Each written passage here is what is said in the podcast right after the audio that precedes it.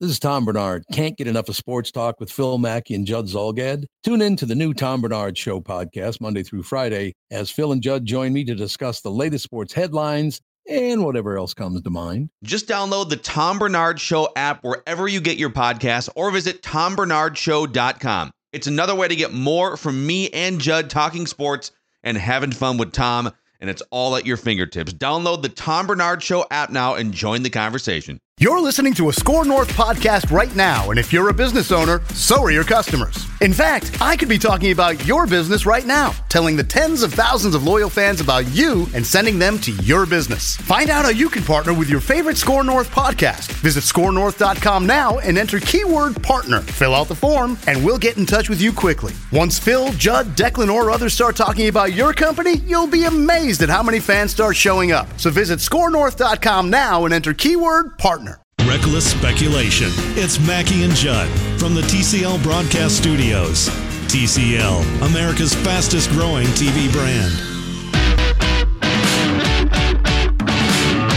Played them once in Cincinnati and we beat them. I think the score was like 14 to 7 or something like that. And he had the ball in two minute drill and it just started pouring down rain. And I'm, yes.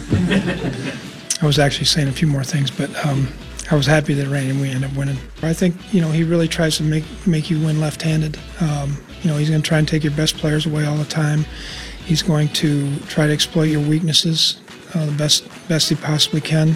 He does a great job in, in everything as well, but um, you know his teams are extremely disciplined. They don't beat themselves.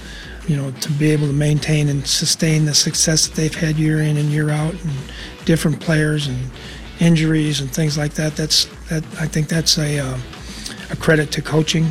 Uh, Mike Zimmer, uh, the first clip was Mike Zimmer on Tom Brady. The second clip was him saying Bill Belichick is one of the great coaches of all time. Those guys, some back and forth praise this week. Yeah, I'm not surprised.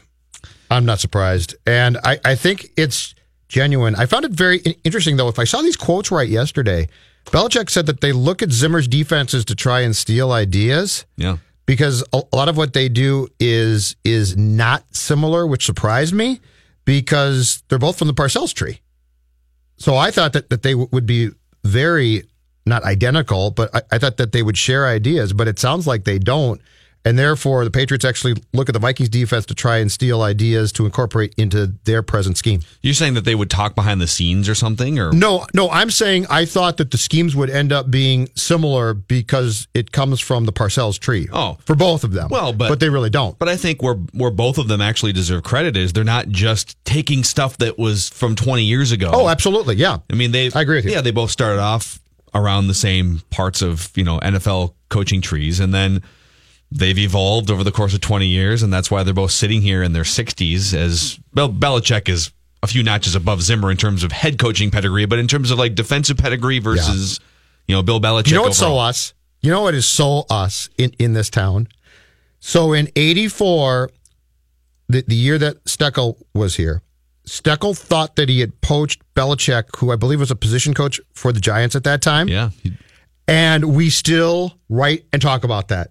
Belichick could have come here in 84. What- what that's was the- so, that's just so us. They went over that. What was um, Manny has a better chance of remembering this than I do, but they in the Bill Belichick, Bill Parcells. Uh, it wasn't a thirty for thirty year, was it? It was the two Bills. The two bills, yeah. It I was think a it was a 30 30 for yeah. 30. it was yeah. great. and Yeah. they went over that for like two or three minutes. And if I'm not mistaken, Belichick maybe even flew to the Twin Cities and was ready to accept a job, I and then think they gave him a big raise. Bart Parcells gave him a big raise. I Yeah, think Sid broke I the story. so. Yeah. I think Sid, Oh, that's Sid what it had was. the It got- story. It got, out, yeah. and Somebody told maybe Sid. Belichick was unhappy that it got out. I wish I could. Now we're just stumbling over remembering. But I was. do- It's a great thirty for thirty. But I just love how we how we think to ourselves, we could have had Belichick. Isn't it fair though that if if Bill Belichick had become a head coach in 1984, that may have been 10 years or 15 years too early. What if he becomes a head coach in 1984? He's not ready for it. He flames out with the Vikings, and then he doesn't get because he didn't really flame out with the Browns. They actually built that thing up to be an 11 win team, and then they moved, and it just got weird after they moved. Yeah. So he, so I don't, I don't think the league looked at him and said, "Oh, he was a flame out in Cleveland." But maybe if he had taken a job too early in the 80s with the Vikings, I, I thought the story though was that Steckel was going to put him on his staff as, as the DC here. So the so the progression would have had to have been that Steckel flamed out completely, which Right. he did. No, I get that. and then got the head coach job. But we're but we're drawing the connection that oh, if he had been the DC in Minnesota, then he would have eventually, with a crappy head coach getting fired, have been the head coach. instead of Burnsie. Right. That's I think that's where people are connecting the dots. Well, it went what? It went Bud Steckel back to Bud, who who said, "I'll come back for one year in 85 to then save your bacon," and, And- then Burnsie. And if Belichick had actually been Steckel's defensive coordinator in '84, do they go three and thirteen and Steckel ends up being gone? Are they better than that? They go six and ten. Six and ten? Yeah, maybe. Um, we're gonna get to a ton more football stuff in the football hour. Rich Gannon, Matthew Coller. But just before we get to Danny Cunningham and talk about some Wolves things, the uh, the, the six and two since Jimmy Butler was traded Wolves against the Spurs tonight. This came across earlier in the week. Rob Manfred, MLB commissioner. Uh, I saw this tweet originally from Darren Rovell, and there's a bunch of stories that are sort of playing off it. I feel like two years ago, it was off-season crisis emergency meetings. How do we address pace of play? Right? How do we implement pitch clocks in the minor leagues and maybe get rid of you know humans calling balls and strikes and Pitch clocks for sure. Right, like For sure. and then get rid of mound visits as much as possible, even though there's 12 total still allowed. Yes. But it was like come to Jesus meeting about pace of play. Now Rob Manfred says, quote, slower pace of play of baseball is actually an advantage in gambling. I love that. As it gives an opportunity to be creative with respect to the types of wagers that can be made between plays. Wait, wait! I have so many. Yes. I have so many questions about this. all about this. I have so many questions. Spin, spin, spin. If you can't fix pace of play, hey, you know what? Yeah, the game takes forever, but you can, but you can gamble between pitches. Around the time, okay, I'll start here. Around the time that you guys were born, or just before, Mickey Mantle and maybe Willie Mays were going to be associated with a casino, like to do appearances, This right? is like probably mid '80s. Sign then? out, yes. Okay. Sign autographs, just very, very. And baseball's like, if you do that, you are no longer associated with baseball. We are, we are drawing a line in the sand. No gambling. Poor Pete Rose. Yeah, exactly. So, so now, so now it's 2018, and we're not only told that baseball, which goes way too slow, is a good thing, but we're told because of gambling. Dude, I need to know. Help me. I need to know A, if Pete Rose has seen this quote, and B, what the look on his face was when he read this quote. Wait a second. I know that he brought a lot of this on himself by just lying about it for 20 or 25 years. And he was probably, the lying was probably worse than the actual transgression. But that dude is banned from everything Major League Baseball related, will never get on the Hall of Fame ballot because he bet on his own team. He bet on his own team a long time ago. Yes. And now the commissioner of baseball is saying, you know what? Let's open this up. You want to bet 300 times a game between pitches? We're going to give you plenty of time, everybody. This That's quote- right. We love gambling. This quote only makes sense unless or if they're allowing gambling booths in the stadiums themselves. Like Well, I can't think of a reason why it makes sense to say this. How about instead of instead of like so an dumb. extra cotton candy vendor or an extra hot dog vendor, we just have vendors going up and down, taking your bets between pitches. Right. All right, two and one, two and one here. Uh, Don't think it's not going to happen now. What do you got? What do you got? Single up the middle or uh, fly ball left? What do He's, you got? he's readjusting his batting gloves. I'd like to put up a bet. So, is this supposed to be? Is he trying to say that if you're in a sports book and you're watching a bunch of baseball games, thank God the game moves so slow, so I can just, you know, hey, that guy might take a ball in the Cleveland Reds game. well, if you're okay, I'm I'm not Like, uh, what am I, Hold on, I think I doing here? I think this has to be a play to get in bed with online types of wagering, right? This isn't like a sports book Well, di- play. Unless you're going to ra- like, between pitches, you're going to just race to the counter and put a Didn't this down. quote come from from the, the fact that baseball did a deal with like MGM? Yeah, they did a deal with MGM. So that's it. So he's saying now, well, this is fantastic because the game moves so slow. But what I'm trying, what I'm trying to deduct here is, okay, so the game moves slow. What exactly am I now gambling on more because your game takes three hours and 25 minutes? if baseball winds up getting a rake from overall wagers, let, let's say if if there are you know there's six billion dollars waged on Major League Baseball games, and the business model for Major League Baseball is cool, we get uh, X percent rake off of those bets. Don't they want the games to be as long as possible now? Don't they then want the is games to be we're like six, six hours? hours. Yes. This is so you know bad. what? They should just go all out, expand. Get an expansion team, put it right in Vegas. Oh, Put it right in Vegas. they will They, probably. they already have a triple triple A team, I believe. The, The Mets for Las a long Vegas time. 51s. yeah, the Build- Mets were there for a long time. Build a big ballpark. Just have slot machines in there. Just all just just make it a casino slash ballpark. Turns into soccer oh, basically. Yeah. Have you guys seen the new the, the renderings for the new Oakland Coliseum? yes. That thing looks ugly. I No. Yes, yet. Let me- it looks me- How could you terrible. say I love it? No, that looks awful. What's ugly about it? Uh, It's just way too boxing. You got the stupid grass thing going up the top, which is apparently public access. Yeah, that's what I want. Some drunk fans going up there, inebriated, going, "Let's go on top of the baseball stadium." Somebody on when I threw this out on Twitter, Grass Some- up there too, California. someone suggested that they they replicate the Kauffman Stadium fountains, but take but they take a page out of the old Oakland Coliseum and have it just be a sewage fountain. Oh, I saw your tweet about that. I saw your smart ass tweet about A the sewage, sewage fountain The in center sewage. field. They can just get it straight from the bathrooms. Oh, just man. recycle it through. I think it looks cool. I like it. I hope they get a stadium. They need one. They do, and it's supposed to be. It's it's going to be right next to the waterfront in Oakland, and they want it to be kind of a hub for technology. I'm going to tell you right now. If It looks like a greenhouse. Well, no, it's it's being called uh, Yeah. not a greenhouse, A jewel box. a, A jewel jewel box, box. stadium. Jewel box. It's cool. Yeah, I'm going to tell you this right now, though. If baseball is serious about embracing its length of game, it is coming very close to losing me completely. As much as I loved it, and it's a great sport, I can't do it. yeah, but now you can gamble. I'm not Just good. another vice I'm not good. No, I'm not good at it. 1994. I gambled for in 94 and 95, and I realized after after Patrick said the stupidest thing you could do is gamble on sports, he was right. Yeah. I quit. Oh man! When we come back here, our guy Danny Cunningham from the Raised by Wolves podcast and E 1500ESPN.com, he's going to come in here, and there's something happened last week that just over the the Thanksgiving stretch. I don't know how much we've touched on it on this show, but KG's back. KG was back at Target Center, and I think it's worth maybe expanding on that too.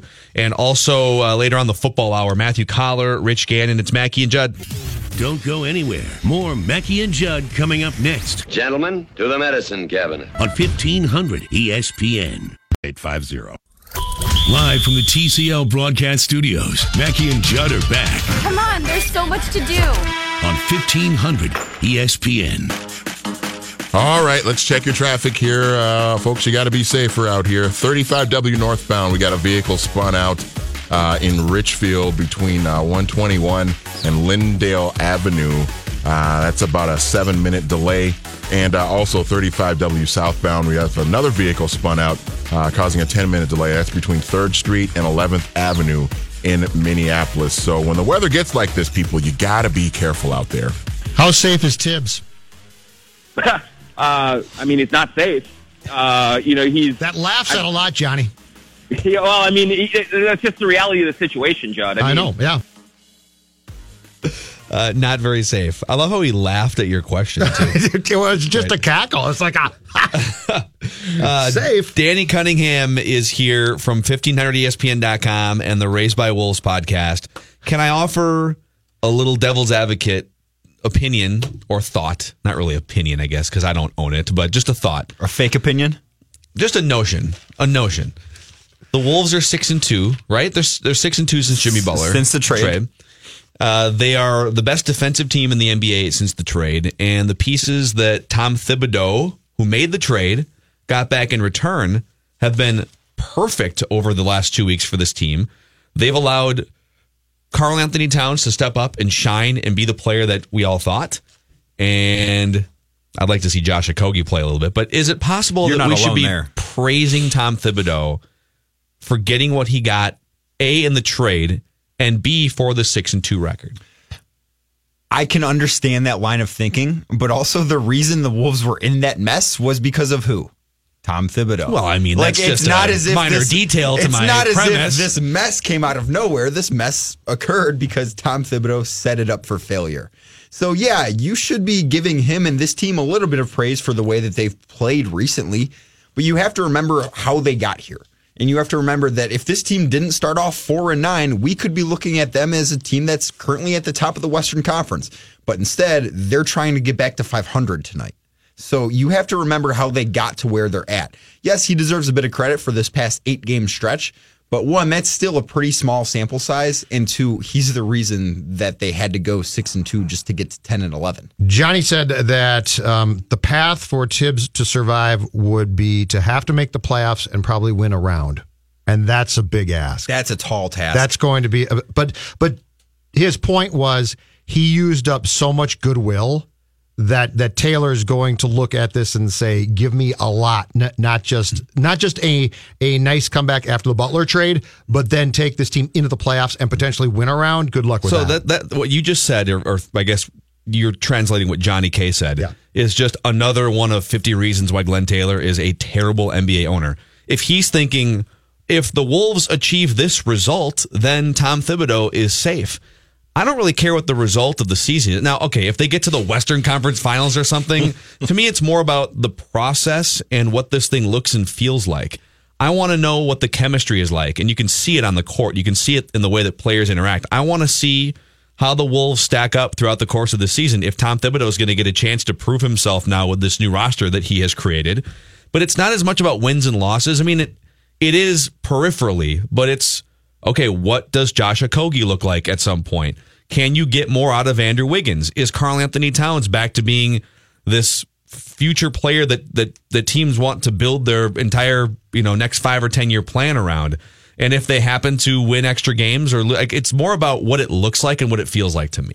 They need to figure out way the way to unlock Andrew Wiggins' potential. That's the biggest thing here because KAT is he's been playing better since the the Butler trade, and it it feel it has seemed in the locker room and on the court as if him and Robert Covington are best friends, like actual best friends, not just like have good chemistry on the court, but hang out off the court. That And- matters, too. Yes, and in Cleveland. They were the last two in the locker room joking with each other. Today, they were asking each other questions at shoot around, like during the media scrum after shoot around. See, that stuff doesn't matter as much. It it depends on the sport. That stuff doesn't matter as much in football. If a defensive player hates an offensive player, well, they're not going to have to interact with each other. Almost meaningless Yeah, in football. Barry Bonds and Jeff Kent fist fought at times, and they still went to Game Seven of a World Series because in baseball, it's more of a series of individual matchups. I'll do my job, you do your job. Basketball, I mean, it's all it's offense, defense, it's all together. And Barry Bonds was best baseball player of all time too. That So, helps I mean, too. That helps. Yeah, it helps. Oh, slow your roll, young man. Oh, but no. continue on. Oh, no. But you- do you continue on. about that? But continue on. We all know the Bambino is the greatest of, of all time. Oh, stop! Hey, did you know he was actually a pitcher at one point? It's No, crazy. People don't know that. Oh, Yeah, he started amazing. with the Yankees. That's all I know. Drafted by the Yankees, the Bombers, as I call them. Uh, why can't? Uh, okay, so here would be my my primary question for Thibs right now. Why can't Josh Okogie get on the floor? Because when we he has played in the past six games, two minutes. Yes, So and help me that, here. that's a problem. Thibs is set in his ways of playing a nine man rotation. Yep. And at this point, Covington has been incredible for them. You can't take any minutes away from him. And I know Tom Thibodeau will never take minutes away from anybody, but the way the bench has played lately, too, especially that four man bench that plays where it's Dario, Rose, Gorgui, Tyus, and then Covington from the starting unit that's been opening up the second and fourth quarters. That's been the best group on the floor for the Wolves as of late. So you can't mess with that. I'm all for Okogie getting minutes, but there just don't seem to be any right now. And when they're playing well, and especially the bench players that are getting time are playing well, it's hard to argue that he should be on the floor. Now, is he maybe more talented than Tyus Jones? Is he a better defender? Could he help this team? Absolutely. But you can't argue with the results that they've been getting with that group right now. I get that there's a size discrepancy here and a major contract discrepancy here, but if you guys gun to the head, if you had to allocate 35 minutes to one player and only one and the other one plays zero, Andrew Wiggins or Josh Okogie, I'm picking Josh Okogie. You are I'm you are I'm the, done with Andrew Wiggins. You are the conductor of the Josh Okogie train, aren't you? It's that, but it's also, but you're also so. hold on. So you're you're new here, and I'm not going to hold this against you, but I'm also the conductor of the anti Andrew Wiggins train. So which I'm is fair, conductor. especially after the past three games. You and Scott Korzenowski. I was going to say Tag. Korzo might lead that train. Korzo's out in front, but I'm definitely sitting like a half a row behind him. It You're was- the co-pilot there. It was really interesting to see Monday night that Andrew Wiggins took a DNP in the fourth quarter. And not because the game was a blowout. The fourth quarter started with Minnesota up by four, And Derrick Rose, of course, leads them to a 12 point lead with the, that bench unit that I talked about on Yeah. the floor. And then when the starters came back in, Wiggins was never one of them. Taj came back in, Teague came back in, KAT came back in, Covington played the whole fourth quarter. Wiggins never got off the bench. And part of that was because Derrick Rose was playing well. Part of that was Andrew Wiggins hasn't been playing well. Now, after the game, Thibs said that Cleveland was playing a zone, and that was a reason as to why he didn't want Wiggins on the floor. And I'm sorry, but if they're playing a, a zone and Wiggins has 20 points that night, he's on the floor. I don't care what defense anyone's playing. If Wiggins is playing well, he's playing in crunch time. Yeah, he's not, but he's not good. He's he's not a. By what measure, other than potential and measurables, is Andrew Wiggins a good, efficient, effective basketball player? And, and he's in his fifth year. There is no measurement, and I'll even go to just tools. Okay, he can't shoot. He, has can't- shot the three pointer better this year. But I even know the the last last, the last weeks- three games have not been good. But prior to that, he's been he's been over forty percent from three before the last three games. But with the So last that- three games, he's back to league average again. But what does what does when when you talk about Thibs unlocking his his potential in year five or or at, this point of his career? What does that look like or mean now? Stepping down and letting someone else try. Well, right, but no, seriously, But- what does that look some- like? Well, sometimes it takes a different. It takes a change of scenery. Look at what Victor Oladipo did last year in Indiana. Mm-hmm. Was Victor Oladipo that player in Orlando? No. Was he that player in So OK? does he need was to he be that tra- player in OKC? Does he need to be traded? It's like, not like, give me the necessarily path. a trade. Give me It- this path. It's not necessarily a trade. Sometimes it's the leader. Maybe it wasn't that he couldn't that Oladipo couldn't perform in Orlando or OKC. Maybe it's that he just related it and Nate McMillan was in Indiana was able to get so much more out of him than anyone else could. That Billy Donovan couldn't get it out of him. That Frank Vogel couldn't get it out of him in Orlando. And it could Maybe be- Thibs just can't get it out of him here. Maybe someone else can. That doesn't mean he needs to be traded and he'll never be a good player in Minnesota, but it means that he needs something to be different to reach his potential. And it's probably, even in the case of like Oladipo, it was probably like a combination of things. Playing in Orlando, dumpster fire organization. Oklahoma City, good organization, but you're playing with Russell Westbrook, who dominates the ball. I think the of- Russ thing yeah. was big. Yeah, and then you go to Indiana, where it's like they embrace him as being the guy. Nate McMillan understands that, and then he flourishes. So I don't know. Uh, I have one more question before because you got to bounce out of here to Target Center. I'm assuming, right? Are they? Yeah, they're home tonight. They are I home tonight. against San the Antonio Spurs. Um, so we actually, uh, this is probably a longer discussion for another day, but just for fun, Derrick Rose. We were debating in the prep room the other day. Is Derrick Rose for real?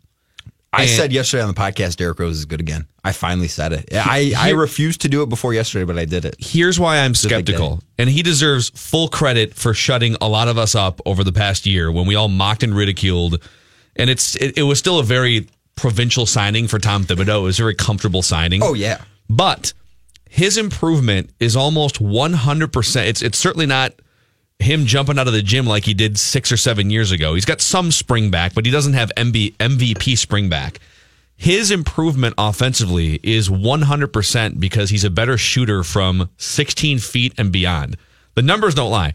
He's shooting 46% from three point range, which is 16% higher than his career average, which is very bad. It's 30%. And he's also shooting 40% from 16 feet to the three point line. So I don't know if I trust those numbers to be sustainable. Is Derrick Rose just a lights out shooter now when he hasn't been for 10 years? I mean, I think he's like he's an elite NBA three point shooter. That's all you have to call him here. He I- is right now. Have, you don't have any other options. He is right now. I think we're just going to see it All Star Weekend. Derrick Rose against Karl Towns for the three point contest crown. That's what we're going to have to see in Charlotte in February, right? Told you not to smoke pot before you came in for these hits, and you still did it. No, you you said everyone that thought the Wild were going to the going to win the Stanley Cup Finals was smoking pot. No, they do. They are. I want- I wanted I, an no, option. I, I don't want to talk about them. I wanted anymore. an option on that poll um, instead of winning the Stanley Cup that they want Bama. I I- would have voted. heard they. I would have voted Bama. It's very good because there there was once time on every Mackey and Judd poll where there was just an arbitrary selection of Brett Favre. Yeah, Brett Favre was just an answer for every poll for like a year. It had nothing to do with any. It could be baseball poll. Brett Favre. All my polls right now would we want Bama would be the fourth option. Bama. Wild ones, Bama. This is a good segue because when we come back here, we're going to say bye to Danny Cunningham. Find his stuff on 1500ESPN.com and Raised by Wolves podcast. We're going to make Judd be positive when we come back. Mackey and Judd will return shortly Guys, I thought we were in a hurry. on 1500 ESPN. Mackey and Judd are back Please, Continue. On 1500 ESPN.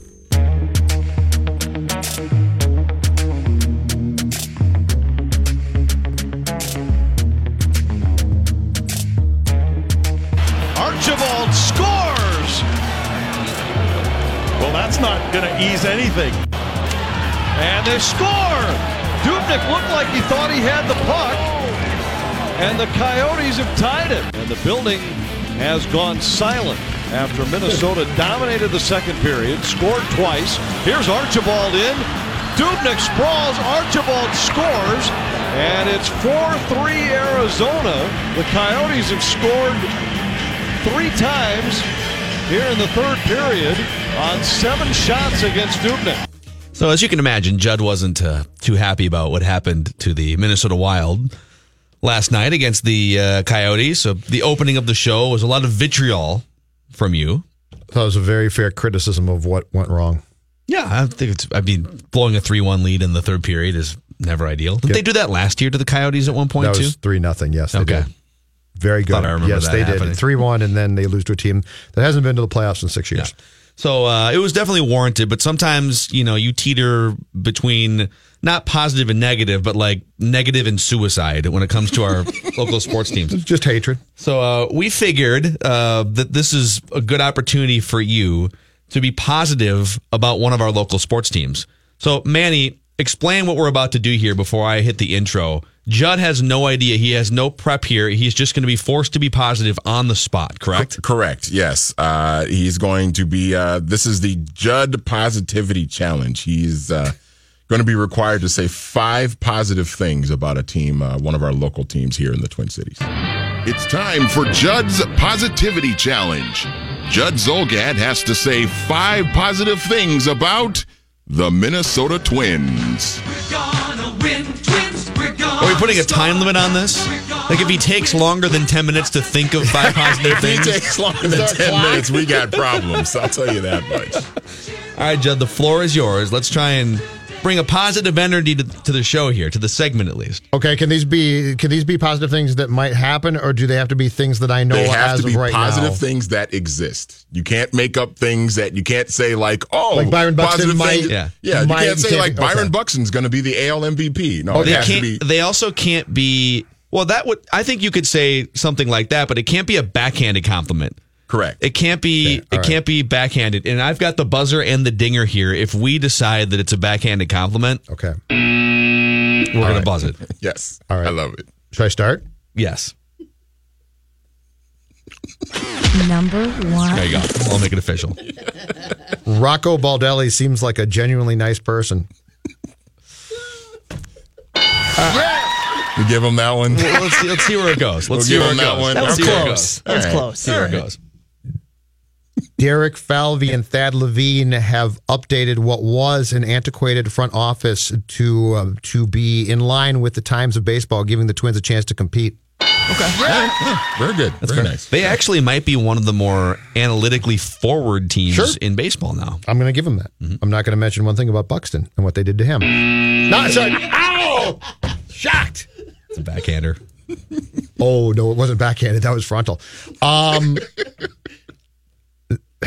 they are addressing the first base position after a marvelous career by Joe by picking up guys who are going to provide power at first base, which is going to be great because the fan base wants that. This is pulling teeth right now. CJ Cron, 30 home runs, right? 25 home, home runs. Hit 30 home runs last year, I think. Right? Tyler Austin, right? season, yeah. Some power. Yeah. So we're going to see, we're going to get a guy who's got power. So if CJ Cron performs poorly and the Twins look back in the offseason, are they going to refer to it as Crohn's disease or I'm going to let you. Hang, I, I'm going to let you have that Okay, one. all right. I'm going to let you have. I'm at uh, three. Is that correct? Yes. gentlemen. All right. Um, uh, the fourth one. Oh, the fourth one. You're like having an allergic reaction right This now. This is difficult. Well, this is difficult coming off the season that they had. Um, whoever they get to play second base won't think that he is the captain of the team. No? Nope. That No. doesn't Definitely count. not. no. Darn. Uh, there are rumors that the Twins are interested in DJ LeMahieu, by the way. DJ LeMahieu, a free agent. He's been with the Rockies the last few years. He may have won a batting title. He hit 300. He I had think one did. pop I up think year you're right like with Colorado. 300. I think you're right. I think you're right. There's a bunch of pop up batting champions with Colorado, including two former Twins, Cuddyer and Justin Morneau. Oh, I got one for you. How many do we have so far? Two? Three. Three? Three. Three. right. Two more.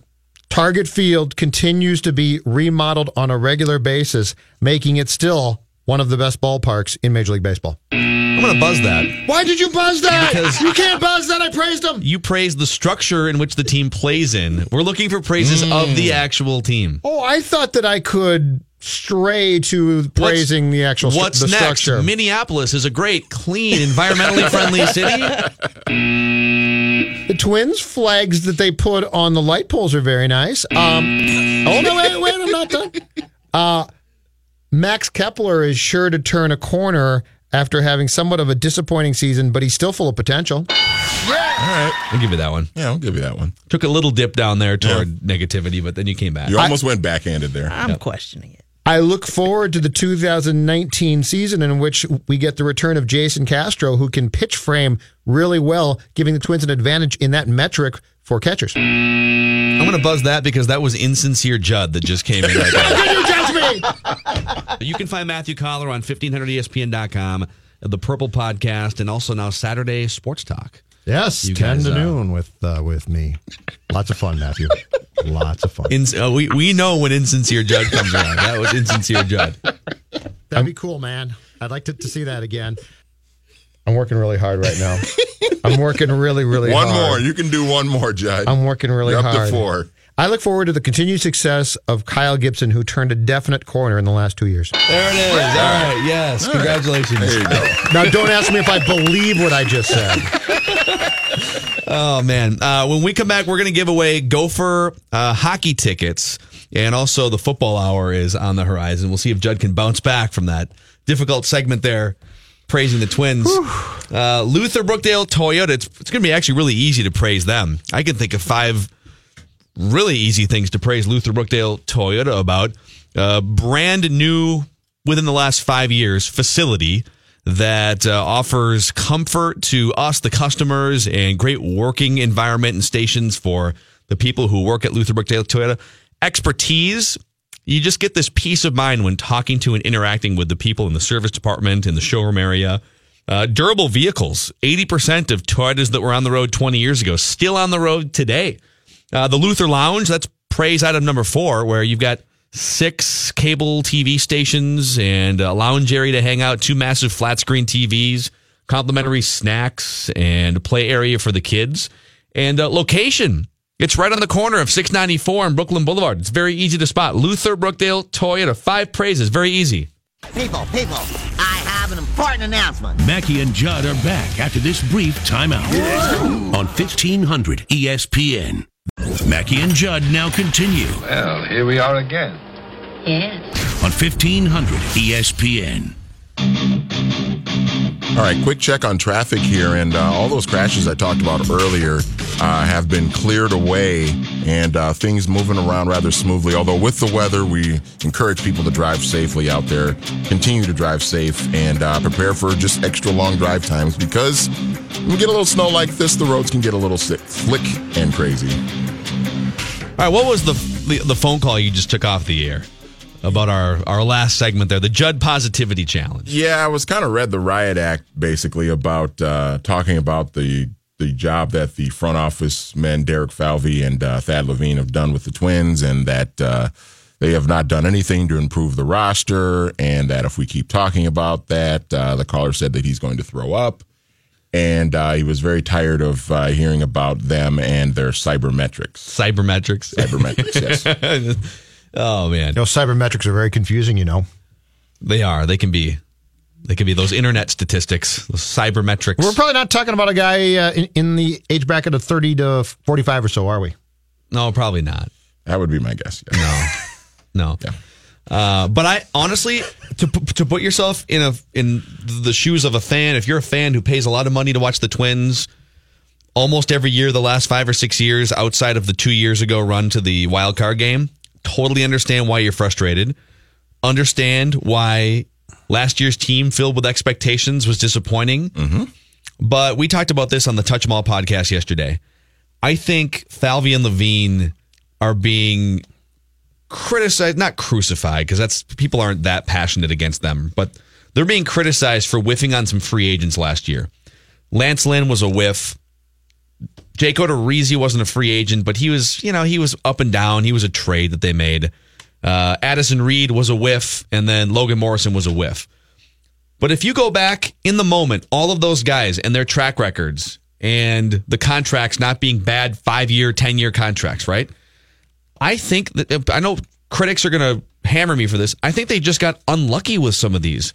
Who wouldn't have signed Lance Lynn? Hell, we were on this show saying you have a three or four year contract to Lance Lynn. They got out after one year. I also think the whole thing was done eh, where if, if it worked, that's great, and if it doesn't, if it didn't, that, that was fine too. Because Yeah. it, it was all cut bait. It was all. Now the one thing that none of us even thought about at that time was was I guess the moral of the story and the lesson that was learned is if you sign a slew of of what essentially turned into mercenary ball players, it can backfire, and it did. But the one good thing is this to me now in 2019 going forward becomes the absolute key because this is now their team. It's their manager, it's their roster, and and that's why the conversation goes back to the most important thing as of right now. What can you get from Sano and Buxton? yeah. It's that simple. But that 2000 that 2017 team overachieved by a ton. 2018 is disappointing, but as far as the judgment on the tenure of of this um, chief baseball officer and GM, I think it truly, truly starts with two, 2019. And now the question becomes: This is your team, it's your guys. Yeah. What can you do? It's also amazing that if if you wiped out the 2017 season, let's say you didn't know the result of the 2017 season, you just know that they lost 103 games and fired everybody, and then it was blank. You don't know what happened in 2017, and then 2018 was a few games below 500. You would have said, and then Mauer's contract comes out the books. You would say, okay, like okay, so they've progressed from 103. Was it 103 losses, 59 and 103? and uh, and they chunked their way up, and now now they're ready to push forward with their own manager, and they've got the Mauer contract off the books, and uh, Jose Berrios is maybe ready to to explode here going into his prime. But because they got super hot in the second half of 2017, it threw expectations off for 2018, and we all fell into the same trap. Like, oh well, the, you make the wild card game, and so the next logical step is to go above and beyond. And I know I was mistaken. I gave them too much credit for the the August and September hot streak from a couple years ago. I think we all were. I mean, they had eroded so much. I mean, their pitching was nothing two years ago, and it still has a lot of work. And to your point about the, the fans, though, where the disappointment comes in and is completely fair is is you know you, you go into that ballpark in 2010, make the playoffs, and that team had been really good, right? So you're thinking to, to yourself, okay, they, they might have a down stretch, but it's going to be a couple of years, and it's not going to be terrible. And so, so where I agree with you about fans having every right to be extremely disappointed is nobody could have foreseen that the downstretch in that ballpark would be this long. And it was born of the fact that, that, you know, when they got rid of Bill Smith, they should have gone outside at that time and gotten a more progressive GM. There were a lot of things that this team did wrong. I don't think, and I might be uh, proven wrong eventually, I don't think Falvey and Levine were, were the wrong guys. But it is very odd when you go from 103 defeats in 2016 to popping up. Mm-hmm. Because the, the one thing I believe that we said on the old show quite a few times was that is weird. Like it's weird to go from if if Falvey and Levine, if you could have given them the day they took this job, the blueprint, and said, okay, draw the blueprint out for me, I think they would have said, we're stuck with Paul for 2017. We fire him 2018 transition. And so, so the fact that this team post trade deadline in 2017 got so damn hot threw th- things off. But I don't fault fans for one second for being PO'd about the fact that this team has had so many bad years in a ballpark where it was expected that they would pretty much excel. Yep.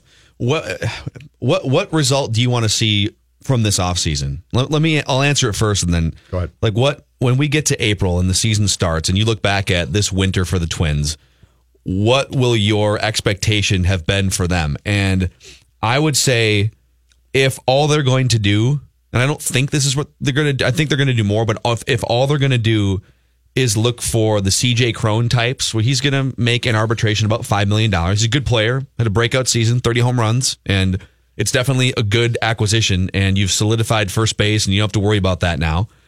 Uh, but if that's the path they're going to go down for the next four or five guys that they acquire this offseason, then I will deem this winter to be a failure for them.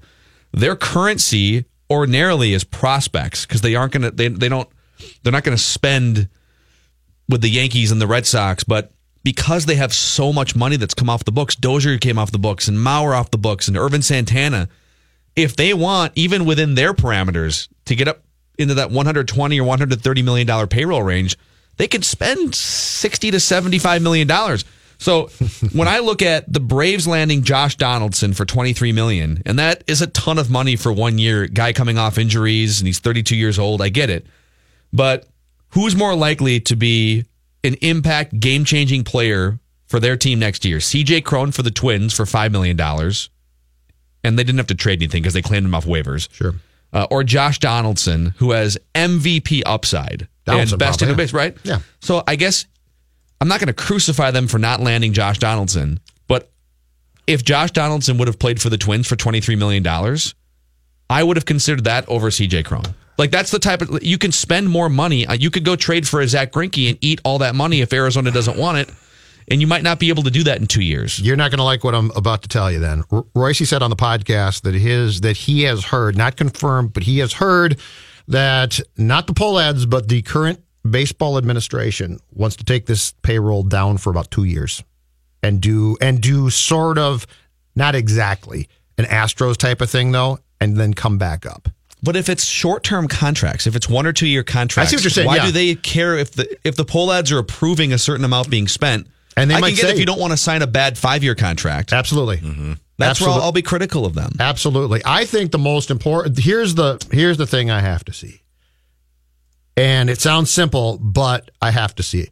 If Sano shows up in Fort Myers fat, I'm going to be ticked off. Like seriously, you need to you No, need to get get ready to brace yourself. No, but you need- and- and By- and he- Byron- When's the last time he wasn't fat when he was 16? And Byron, but you know what? The Miguel Sano. The last time I wasn't fat. The Miguel Sano that returned after the basically the June into July stint, body shape wise, I'm fine with.